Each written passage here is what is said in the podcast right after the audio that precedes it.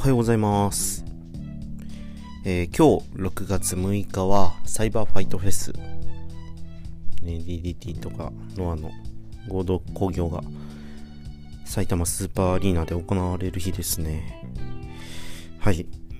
そのサイバーファイトフェス、まあ、あくまで僕はですけど、なんと言っても、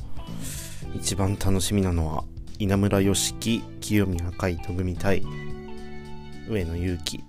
竹下幸之助組ですね。あの、もう完全にノア側、稲村側の立場で、うん、話していくんですけど、まず僕はね、この一戦を楽しむために、5月23日、先月、先月、先々週ぐらいにやってた、えーノア新潟大会まで行ってきました。えっと、その日のカードが、えーメインイベントのカードが杉浦隆丸藤直道組対清宮海斗稲村良樹組でえーっとですねこのカードがまずゴールデンウィーク明けぐらいに確か発表されましてはい。んでわこのサイバーファイトフェス前にこんなカード組んでくるかと思ってね。しかも地方で。うん。それでなんか現地に行ける人ツイッターとかで積極的に発信してる人の中であの現地にいる人多分少ないだろうし新潟大会っていうと。うん。そういった意味でも、まあ、サイバーファイトフェス楽しみたいっていう意味でもね、ぜひ行っておきたいなと思って、えーチケット購入しました。だってこのカード、まあ、稲村清宮、ね、他団体の勢いある若手とこれからね、戦うっていう、その稲村清宮たちのことを、まあ、丸藤、杉浦、ね、ノアの大先輩が送り出してあげるっていう、まあそういう試合っちゃそういう試合ですけど、このシリーズシステム的に、あの、杉浦と丸藤が負けること絶対ないじゃないですか。ね。丸藤は武藤敬司への挑戦が控えてて、杉浦隆はシングルチャンピオン。いや、それで、うん、清宮、稲村、普通に考えたら負けるよなとか思うんですけど、うん。だけど、そう、負けるって分かってても、なんかあるんじゃないかって期待したり、うん。まあ、なんもなくても、試合そのものが、ね、絶対面白いだろうなっていう、そういう確信とかがあるから、行っちゃいますよね、ノアだと。ここがまずノアのすごいとこだと思います。結果が分かっても見に行きたい。そんな風に思える試合があるっていうのは、素晴らしいですね。はい。僕がただノア好きなだけなのかもしれないですけど。うん。んで、えっと、そうですね。ちょっと個人的な話になるんですけど、えー、新潟には、あの、高専時代、高専時代って言うとややこしいか。えっと、今僕は大学4年生で、えー、去年の春、去年の3月に富山高専っていう学校を卒業して、で、まあ大学に編入したんですけど、その富山高専っていう学校に行った時にすげえ仲良くしてたクラスメートの、えー子が新潟に住んでるんで、なんかプロレス見に新潟行くのに連絡しないのもなーとか思って、ちょっと5月23日の昼空いてるみたいな風に LINE したら、ああ、まあ昼空いてるけど、もし夜都合いいなら、夜の方がいいかな、みたいな風に返信来て、ああ、でも夜、ノア新潟大会見に行くしな、とか、思ってて、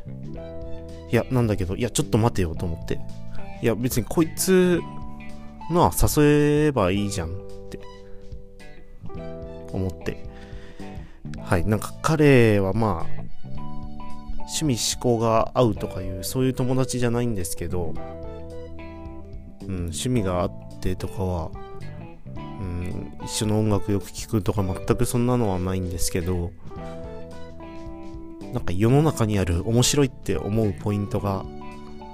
僕と感覚が似てる友達なんで、あだからノア誘ってみたら楽しんでくれるかもなとか思って。んで、うん、もう、あとそういう友達、信頼できる友達に、ちょっと稲村良樹見せたいなみたいな気持ちで、ちょっと感想を聞きたいなっていう気持ちで、あのー、その友達の分のチケットも買って、のは新潟大会行くことになりました。はい。それが5月のゴールデンウィーク明けぐらいの話で、で、その1週間後ぐらいに、えー、その新潟大会の前日にあるノアのラジアントホール大会、横浜ラジアントホール大会の対戦カードが発表されて、えー、その第1試合が稲村良樹対岡田金也。で、まあその他いろいろ面白いしそうな試合あって、セミファイナルが清宮海斗対野沢論外っていうカードがありました。はい。で、まあメインはスティンガー対、えー、ノア・ジュニア正規軍のイリミネーションマッチ。で、ああ、いや、ラジアントみたいな狭い空間で、いろいろ結構チャレンジなカードっていうか、攻めたカード組んでたんで、あ、この工業も行きたいなとか思って。稲村良樹対岡田金也っていうのももう、矢野安隆、藤村海がっていうもっと下の世代が出てきてから、あの、第1試合でシングルマッチで組まれることももうなくなってきてるんで、あだからここちょっと押さえときたいなっていう気持ちと、まあ、清宮海斗対野沢論外は、あのー、ノア版の岡田対下道だなとか思って、ああそれもちょっと興味深かったし、で、あと、ノアジュニアっていうブランドが昔から好きなんで、うん、やっぱ新日ジュニア、全日ジュニアよりもノアジュニアっていうブランドには思い入れがあるので、そのノアジュニアの最先端をイルミネーションマッチで横浜ラジアントホールっていう狭い空間で楽しめる。ああ、これだったらまあ、8000円出していいかなっていう感じで、あのー、本当はね、富山から新潟、すげえ近いのに、すごい近いっていうかまあ、隣の県で気軽に行けるのに、はい、その前に一旦富山から横浜に行って、横浜から新潟に行くことになりました。そんな感じで、横浜大会と新潟大会連続で観戦したんですけど、えー、まず横浜大会は、結局そうですよね。まあ、稲村が、あの、スプラッシュマウンテン出すかなと思ったら、変形カナディアンとか、ね。あ、もうそれもまあ、もうそれだけでもう大満足してたんですけど。いや、てか稲村良樹は、そこがすごいですよね。あの温故知新っぷり。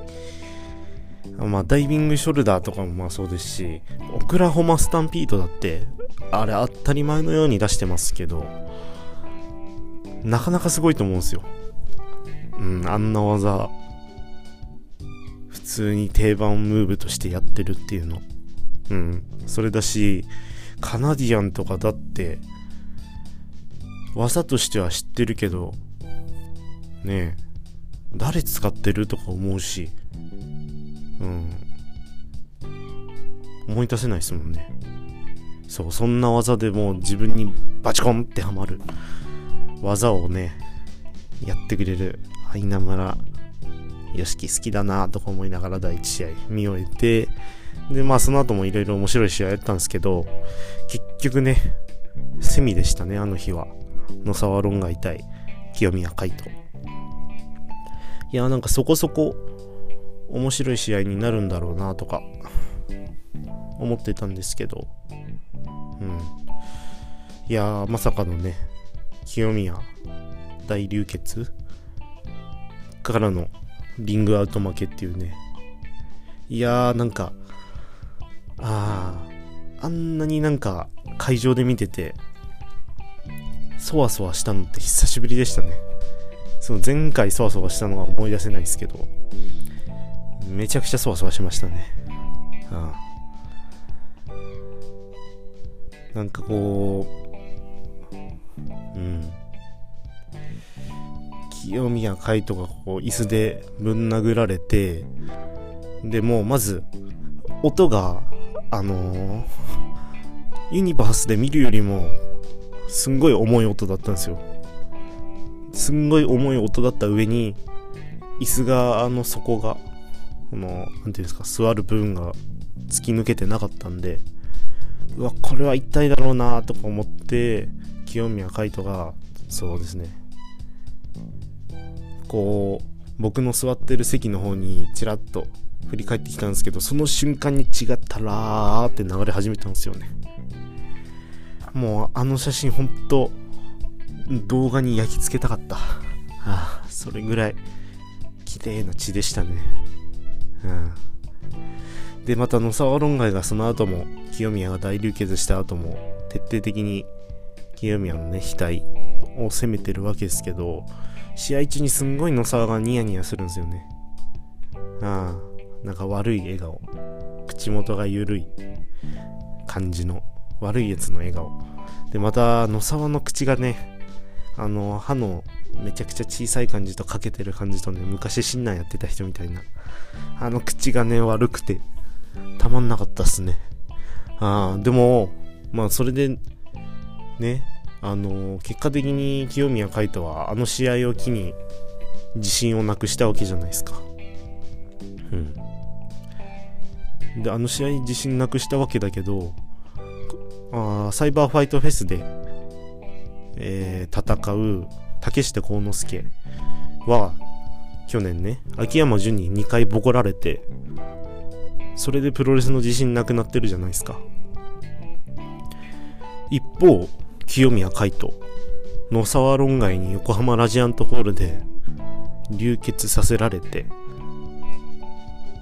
プロレスわかんないっつってるんですよ。これすごくないですか？ね秋山の代わりが野沢で効くんだっていう。今ののはすげえなっていう。ああもちろん野沢論外がすげえっていう話なんですけど。ねえ。いや、ほんとそう思います。で、何の話してたんだっけ？えっと、ああ、で、野沢がそうですね、額攻めて、ああ、お客さんのね、反応とかも、あれでしたね。ちょっと、女性客とかは、ちょっともう、今にも泣きそうみたいな方もいらっしゃいましたし、ああ、あの空間はもう、勝ったなって思いましたね。ああ、来た、俺が正解だったっていう。んで、でももう、ちょっとびっくりしたのが、清宮海斗、まあ血だらけになって、その見た目の覚醒感とか、まあ、試合中の雄たけび、うん、声の出し方とかは、まあ、いつも以上入ってんなっていう感じではありましたけど、試合そのものを、試合中の動きそのものは別に、いつも通りだったんですよね。普通にセカンドローブ、トップローブ乗ったりとか、うん、普通に血だらけの中、だって流血だって慣れてないだろうし、うん、あんなに流血したらだって目の前見えるとか思うんですけどね。うん。いや。ちょっと僕の中で、うん、それで、だって血だらけになって、あんだけやられたら、もう、マウント取って殴りまくるみたいな仕返ししてもいいわけじゃないですか。うん。そう、それをやっても全然不自然じゃないし、それで盛り上げることもでき、盛り上がるだろうし、そんな中で血だらけでも、いつもの清宮海斗で戦ったいつ清宮海斗すげえなっていう。で、リングアウトで負けた後になって、いきなりもう、野沢のこと追いかけて、えっ、ー、と、セコンドについた稲村が止めたら、稲村のこと蹴ってとか、ね、ようやく試合後になって、暴走し始めるっていう、試合中は暴走しねえんだっていう、負けたら暴走するっていうね、また新しいですよね、これ。あの、ラジアント以降も続いてますけど。ねあと今、セコンドの稲村の話して思い出しましたけど、あの、セコンドにまず稲村がついてきたの嬉しかったですね。清宮が入場してきた時。で、また野沢側のセコンドにいた鈴木小太郎傭兵が、あの、マスクなしでね、マスクとかつけずにくっついてた中で、稲村良樹はあの紙マスクつけてたんでね、あちゃんとしてて可愛いなって思いながら見てました。はい、そんなとこっすね。ああと、傭兵と鈴木小太郎のセコンドっぷり、すごいっすね。あの、野沢が、まず一発目、清宮海斗に、のことを椅子でぶん殴った後も、こう、すんごい乱入してくるとか、試合に介入してくるとか、そんなんじゃなくて、すっと椅子をね、あの、野沢論外にパスするところとか、あ、職人だなと思って、面白かったっすね。そんな感じで。で、その日はもう楽しみにしてたメインイベントもちょっとね、あの、もう清宮海斗の沢論外の余韻がすごすぎて、あんま楽しめないみたいな状態でしたね。あ、やばい、もう16分いってる。はい。んで、えっと、そのまま新潟に向かいまして、で、結局、その日はお昼、その、一緒に見に行く友達と合流して、ちょっと昼ご飯、新潟駅周辺で食べようか、みたいな風になって、で、お店に入って、まあ、お互い大学4年生ですから、まあ、今後の進路のこととか、いろいろ話してたんですけど、その中で、で、その友人が、いきなり、あ、俺最近、エビ中見るようになったよ、みたいな風に言われて、えー、エビ中っつうのは私立恵比寿中学っていう、あの、アイドルグループのことなんですけど、あの、言っちゃえば僕の青春なんですよ。はい。僕がもう中3の冬ぐらいに、エビ中にハマって、で、もうエビ中見すぎて、ちょっと勉強しなくなっちゃって、みたいな部分もあって、第一志望落ちて富山高専に入ったみたいな、ああそんなぐらいもうそう言っても過言ではないぐらいもう中3の時から夢中でまああの頃ほどの熱は今正直ないっすけどまあずっと聴き続けてる応援し続けてる。アイドルグループでめっちゃアイドル好きとか僕そんなわけじゃないんですけどエビ中だけは好きなんですよね。はい、その友達が最近エビ中聞くようになったとか言ってて YouTube でエビ中タスタスっていう番組見るようになったとか話しててでエビ中タスタスっていうのももう僕の高専時代の青春を代表するような、えー、バラエティ番組でねエビ中の BS でやってた番組なんですけどねそれの何々回のえっ、と誰々のこういうところが可愛かったみたいな話をその友達がしてくれて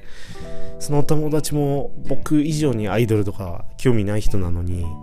そうエビ中だけはなんか可愛いなって思うみたいな風に言ってくれていやー嬉しかったっすね。高専時代に仲良くしてた友達がうん。そんなこと言ってくれてちょっと僕のエビ中熱上がるぐらいうん、再燃つうかね。で、そんな話はまあ、とりあえず、いいとして、で、あの あ、あの、流血見たよって言われて、そのエビ中の話された後に。流血見たよって言って、あ、何のこと？とか思ったんですけど、あの、清宮の沢の試合の流血、その椅子でぶん殴るシーンとか、ノアが即日、ノアオフィシャルが即日 YouTube にアップしてたんですよね。で、その友達はプロレスの知識とか全くないけど、あのー、ちょっと事前に見ておいたみたいな話してて、であれやばかったね、みたいな風に、えー、言ってくれて、言ってくれて？うん。そう。あんな血出るの？みたいな。あれ別に仕掛けないよね？みたいな。あ、ないないないって。多分ない。つって。うん。いやーね、でもその友達、あのー、3年前にたまたま僕が東京にいて大日本の後楽園見に行くっていう時にその友達も別件で東京にいてえちょっと今日プロレス見に行くって言ってるけど当日券とかないのって俺も行きたいみたいに言ってくれて。でああ1500円で高校生なら入れるからあ一緒にバルコニーで見ようよみたいな。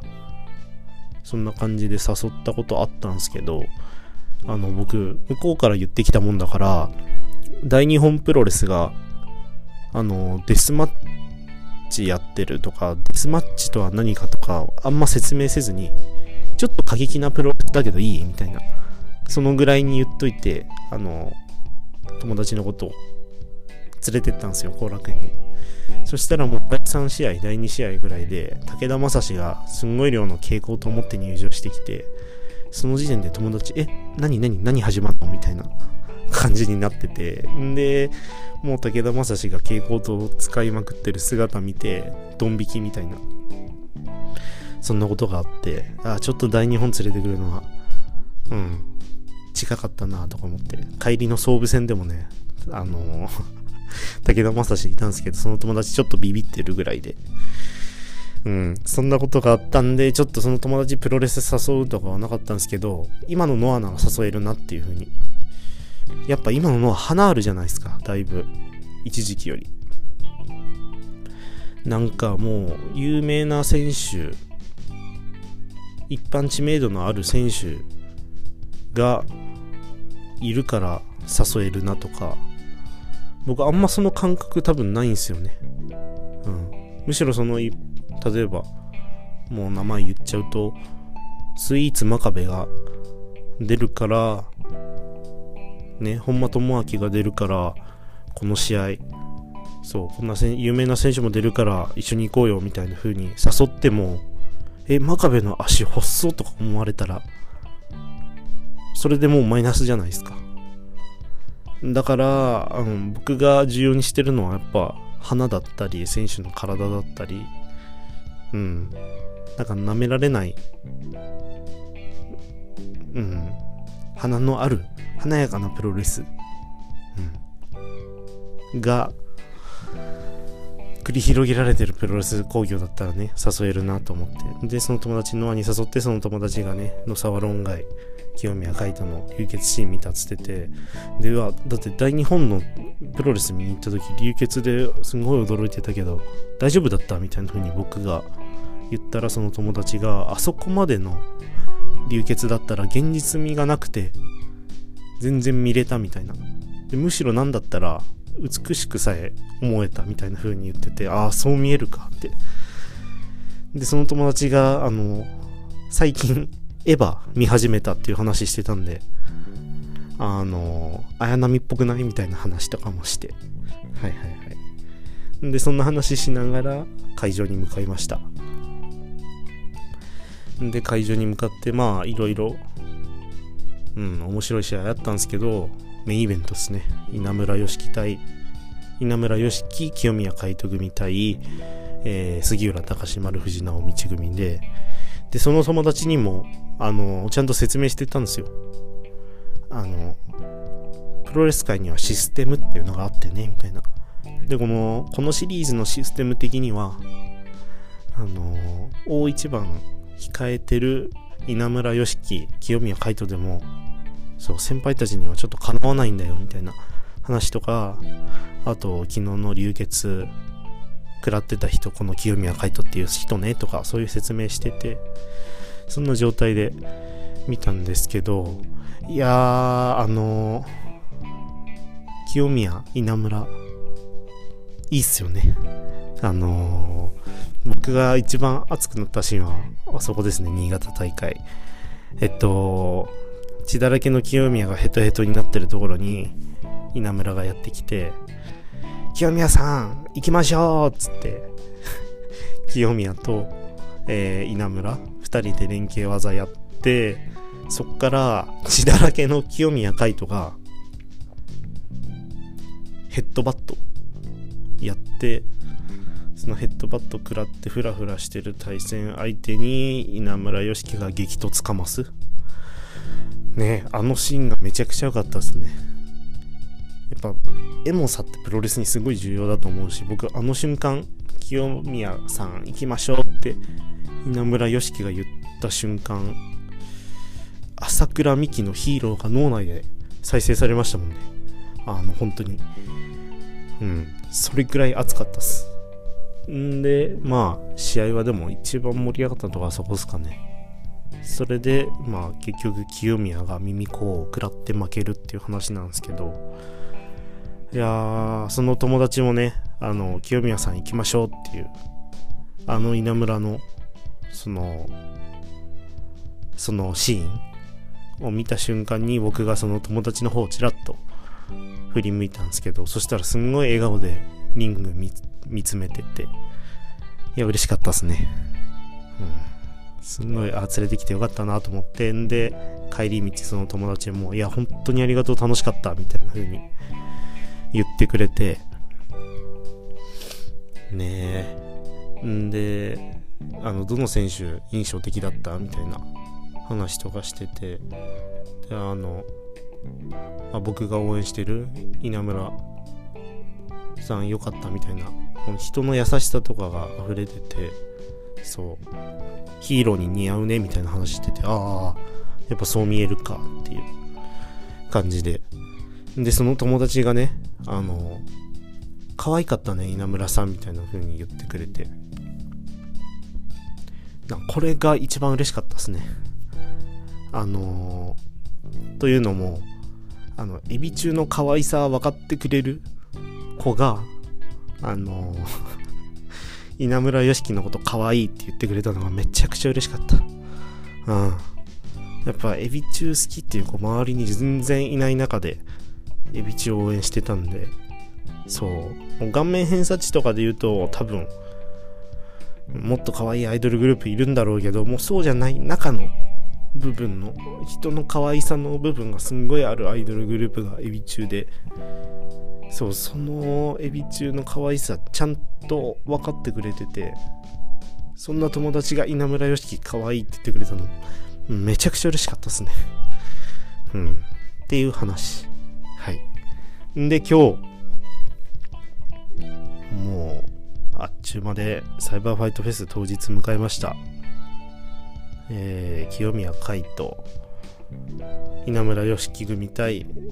えー、竹下幸之助、上野祐樹組。いやー、ここちょっと、もうね、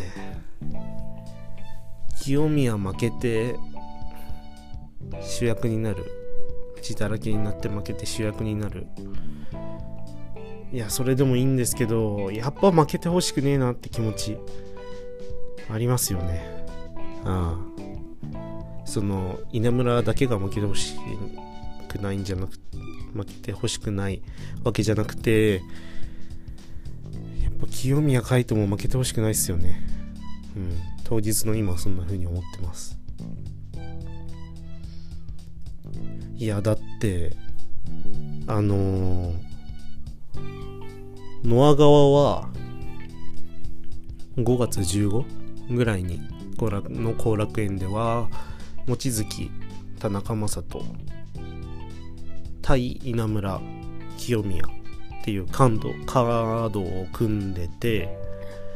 んでえっと5月23日新潟大会では稲村清宮対丸藤杉浦っていうカード組んでてこう確実にサイバーファイトフェス前にフェスに向けて盛り上げてきてるじゃないですか。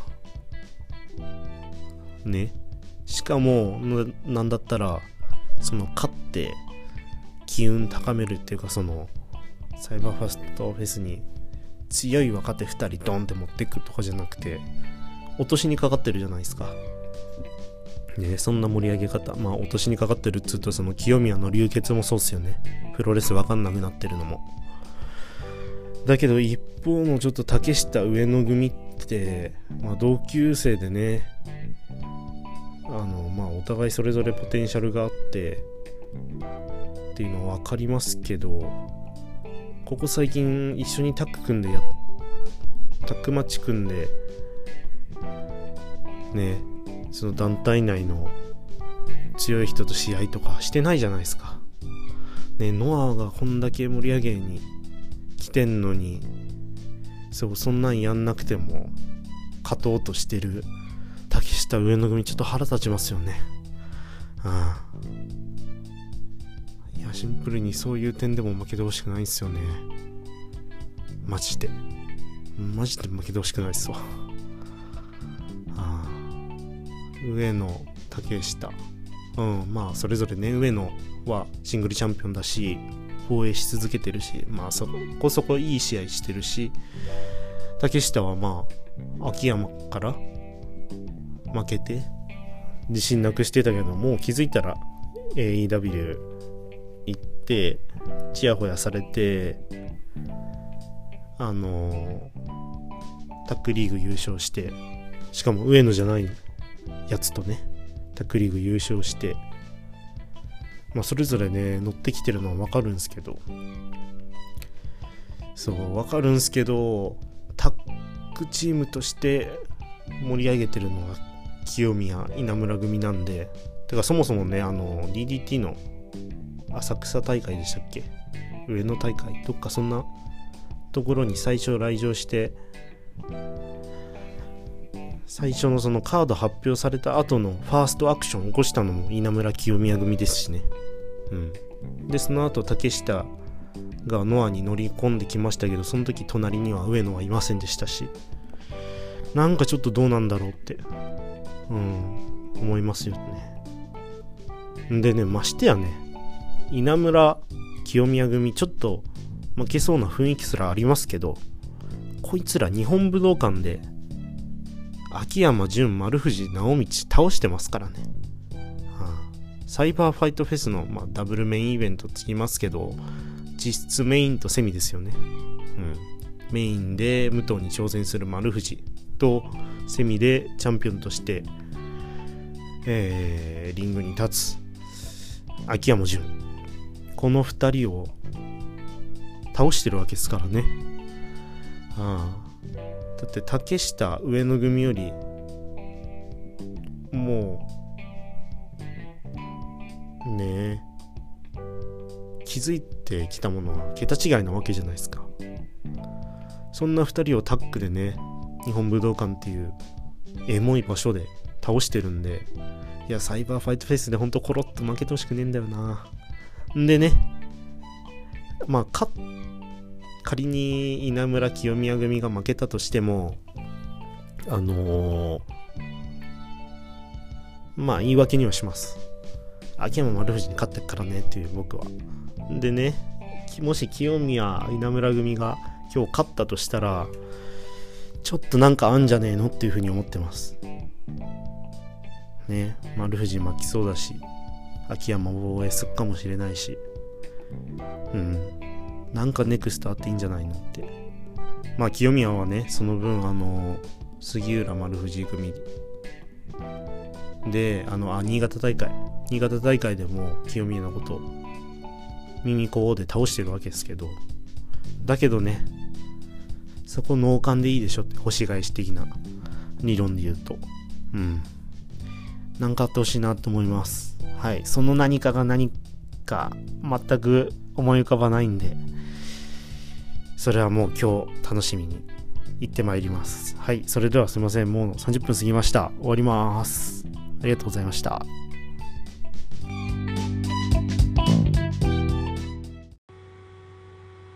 あとあの、あれっすね。めちゃ個人的な話ですけど、あの、稲村良樹にファンレター出したんですよ。ね、初めてしっかりプロレスラーに対してファンレター書いて、もう高まってるんで。